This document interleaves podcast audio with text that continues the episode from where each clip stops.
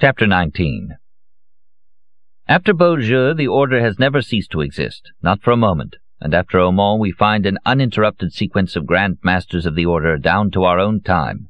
And if the name and seat of the true Grand Master and the true Seneschals who rule the Order and guide its sublime labors remain a mystery today, an impenetrable secret known only to the truly enlightened, it is because the hour of the Order has not struck, and the time is not ripe.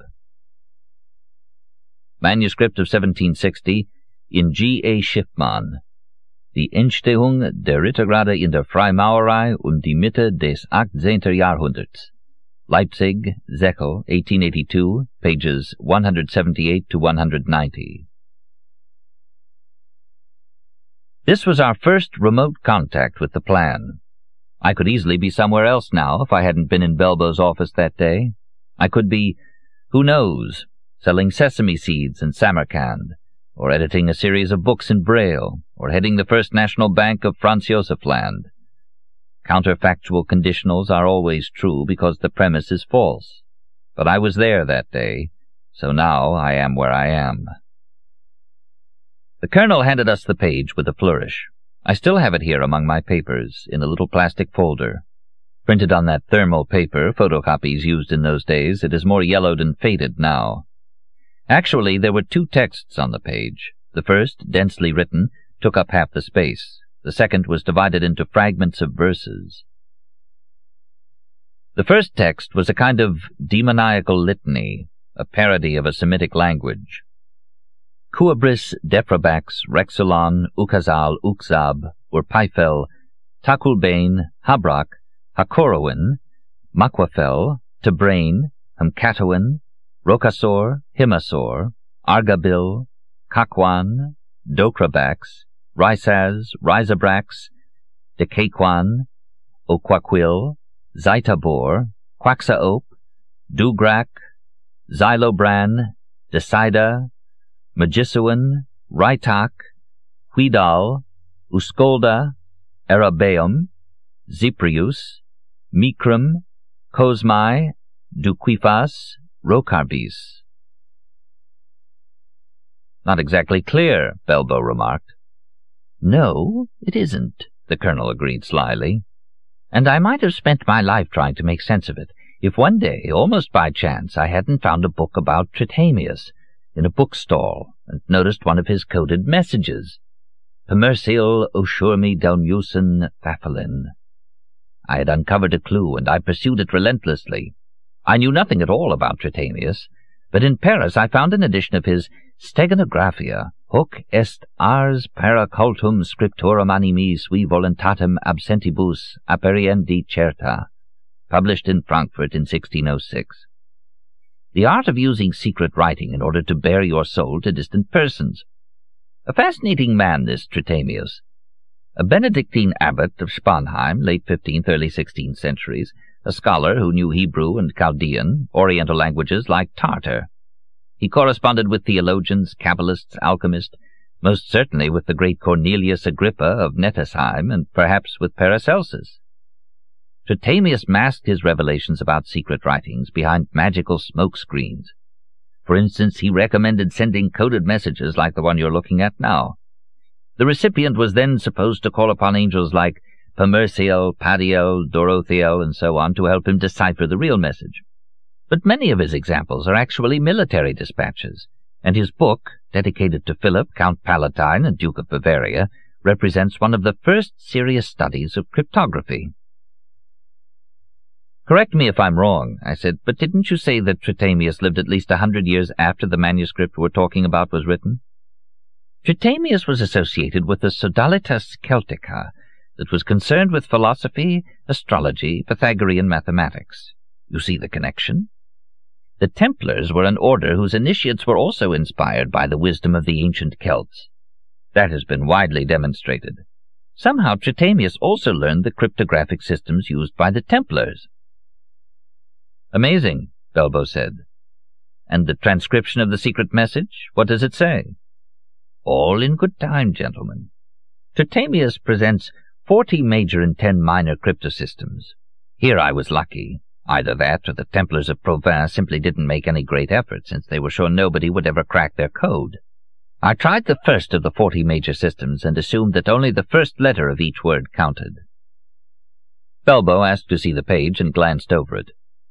You still get nonsense? Coudroux. Naturally, the colonel said condescendingly. The Templars may not have made a great effort, but they weren't altogether lazy, either. This first sequence of letters is itself a coded message, and I wondered whether the second series of ten minor coding systems might not give an answer. For this second series, you see, Trithemius used some wheels. Here is the wheel for the first system. He took another photocopy from his file, drew his chair up to the desk, and, asking us to pay careful attention, touched the letters with his closed fountain pen. It's the simplest possible system. Consider only the outer circle. To code something, you replace each letter of your original message with the letter that precedes it. For A you write Z, for B you write A, and so on. Child's play for a secret agent nowadays, but back then it was considered witchcraft. To decode, of course, you go in the opposite direction, replacing each letter of the coded message with the letter that follows it. I tried it, and I was lucky again. It worked the very first time. Here's what it says. He recited, Les trente-six invisibles séparés en six bandes. That is, the thirty-six invisibles divided into six groups. Which means what? Well, apparently nothing at first glance. It's a kind of headline announcing the establishment of a group.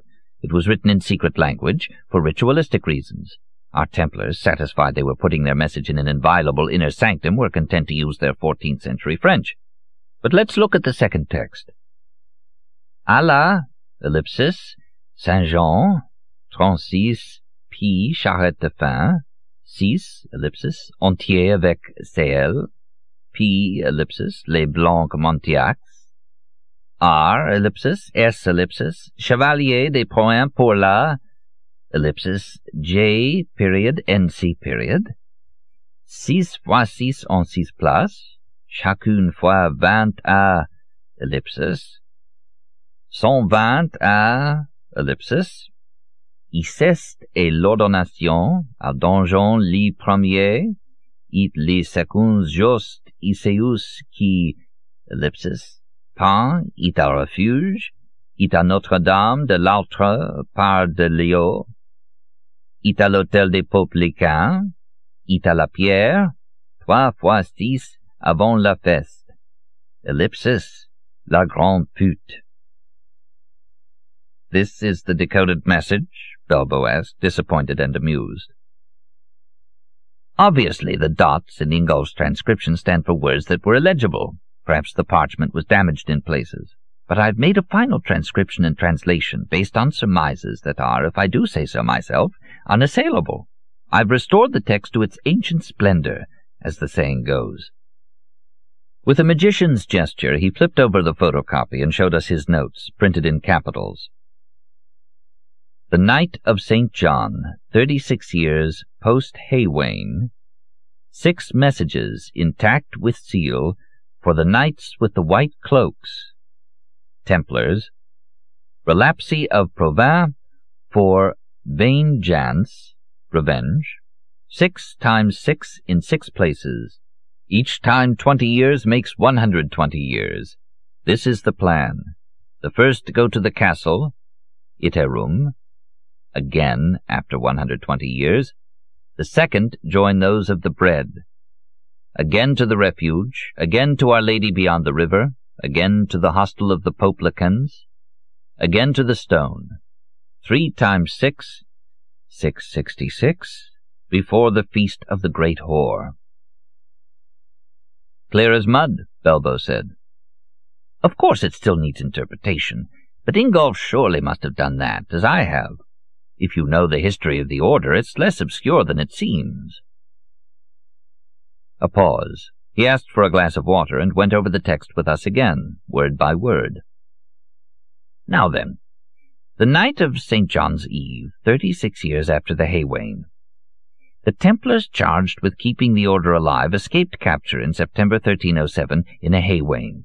At that time the year was calculated from Easter to Easter. So 1307 would end at what we would consider Easter of 1308.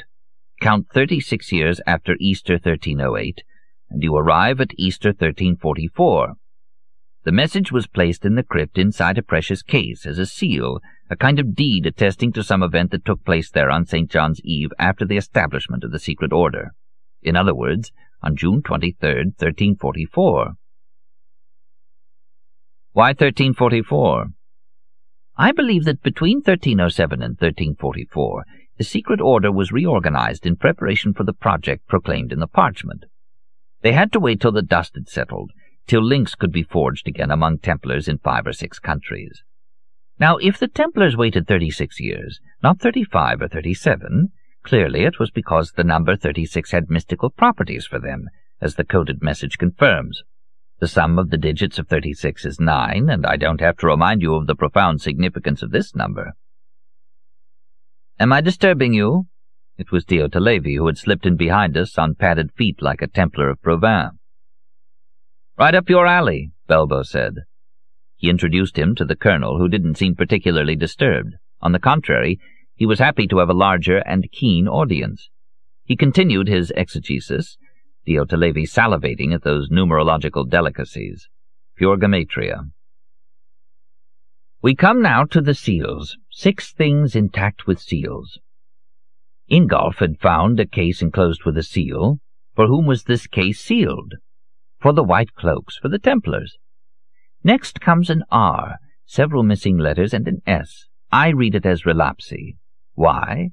Because, as we all know, relapsi were confessed defendants who later retracted, and relapsi played a crucial role in the trial of the Templars. The Templars of Provins bore their identity as relapsi proudly. They were the ones who disassociated themselves from that wicked farce of a trial. So the message refers to the Knights of Provins, Relapsi, who are preparing... What? The few letters we have suggest vengeance, vengeance, revenge. Revenge for what? Gentlemen, the whole Templar mystique from the trial on was focused on the plan to avenge Jacques de Molay. I don't think much of the Masonic rite, a mere bourgeois caricature of Templar knighthood, but nevertheless it's a reflection, however pale, of Templar practices and one of the degrees of Scottish Masonry was Kadosh Knight, the Knight of Revenge. All right, the Templars were preparing for revenge. What next? How much time would it take to carry out the plan of revenge? In the coded message there is mention of six knights appearing six times in six places, thirty-six divided into six groups. Then it says, each time twenty. What follows is unclear, but in Ingolf's transcription it looks like an A for ah or years. Every twenty years, I conclude. Six times, or one hundred and twenty years in all. Later on in the message we find a list of six places, or six tasks to be performed. There is mention of an ordination, a plan, project, or procedure to be followed. And it says the first group must go to a donjon or castle, while the second goes somewhere else, and so on down to the sixth.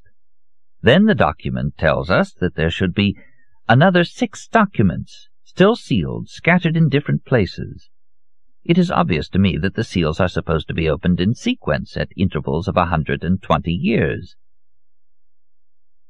But what does twenty years each time mean? Diotallevi asked.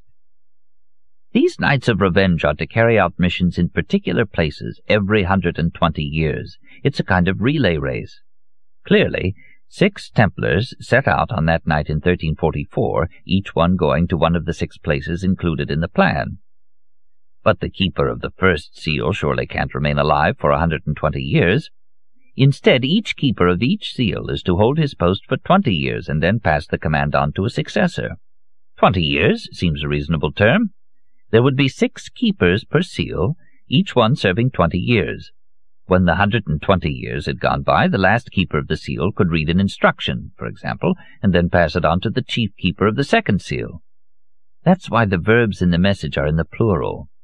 The first are to go here, the second there. Each location is, so to speak, under surveillance for a hundred and twenty years by six knights who serve terms of twenty years each. If you add it up, you'll see that there are five spaces of 120 years between the first location and the sixth. 5 times 120 is 600.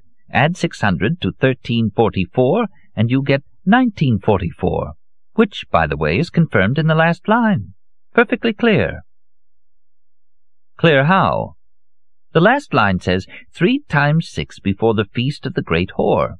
This is another numerological game, because the digits of 1944 add up to 18. 18 is three times six. This further miraculous numerical coincidence suggested another very subtle enigma to the Templars. The year 1944 is the terminal date of the plan, but with a view to another target, the year 2000. The Templars believed that the second millennium would see the advent of their Jerusalem, an earthly Jerusalem, the anti-Jerusalem. They were persecuted as heretics, and in their hatred of the Church they came to identify with the Antichrist. They knew that throughout the occult tradition 666 was the number of the beast, and the 666th year was the year of the beast. Well, the 666th year after 1344 is the year 2000, when the Templars' revenge will triumph. The anti-Jerusalem is the new Babylon, and this is why 1944 is the year of the triumph of La Grande Pute, the great whore of Babylon mentioned in the Apocalypse. The reference to 666 was a provocation, a bit of bravado from those fighting men. A gesture of defiance from outsiders, as they would be called today. Great story, don't you think? His eyes were moist as he looked at us, and so were his lips and mustache. He stroked his briefcase. All right, Belbo said. Let's assume that the message outlines the timing of a plan. But what plan? Now you're asking too much. If I knew that, I wouldn't need to cast this bait. But one thing I do know. Somewhere along the line something went wrong, and the plan was not carried out. Otherwise, if I may say so, we'd know it. And I can understand the reason. 1944 wasn't an easy year. Back in 1344, the Templars had no way of predicting a disruptive world war. Excuse me for butting in, Diotallevi said, but if I understand correctly, when the first seal is opened, the succession of keepers of that seal doesn't end. It lives on until the breaking of the last seal, when all the representatives of the order are to be present. In every century, then, or strictly speaking every hundred and twenty years, there would always be six keepers for each place, or thirty-six in all. Right, Ardenti said. Thirty-six knights for each of the six places makes two hundred and sixteen, the digits of which add up to nine. And since there are six centuries, we can multiply two hundred and sixteen by six, which gives us one thousand two hundred and ninety-six, whose digits add up to eighteen, or three times six, or six sixty-six. Diotallevi would perhaps have gone on to a numerological reconstruction of the history of the world if Belbo hadn't stopped him with one of those looks mothers give children when they are acting up. But the colonel immediately recognized Diotallevi as an enlightened mind. Splendid, Professor! It's a revelation! By the way, did you know that nine was the number of the knights who founded the temple in Jerusalem? And the great name of God, as expressed in the Tetragrammaton, Diotallevi said, has seventy-two letters, and seven plus two makes nine. But that's not all, if you'll allow me. The Pythagorean tradition, which Kabbalah preserves, or perhaps inspired, notes that the sum of the odd numbers from one to seven is sixteen, and the sum of the even numbers from two to eight is twenty, and twenty plus sixteen makes thirty-six. My God, Professor! The colonel was beside himself. I knew it! I knew it! You've given me the courage to go on. Now I know that I'm close to the truth. Had Diotallevi turned arithmetic into a religion, or religion into arithmetic? Perhaps both. Or maybe he was just an atheist, flirting with the rapture of some superior heaven. He could have become a fanatic of roulette, and that would have been better. Instead, he thought of himself as an unbelieving rabbi. I don't remember exactly how it happened, but Belbo intervened and broke the spell with his Piedmont-style good sense. More lines of the message remained for the colonel to interpret, and we were all eager to hear. It was now six o'clock. Six p.m., I thought. Eighteen hours. All right, Belbo said. Thirty-six per century. Step by step the knights prepare to converge on the stone. But what is this stone? Really, gentlemen, the stone is, of course, The Grail.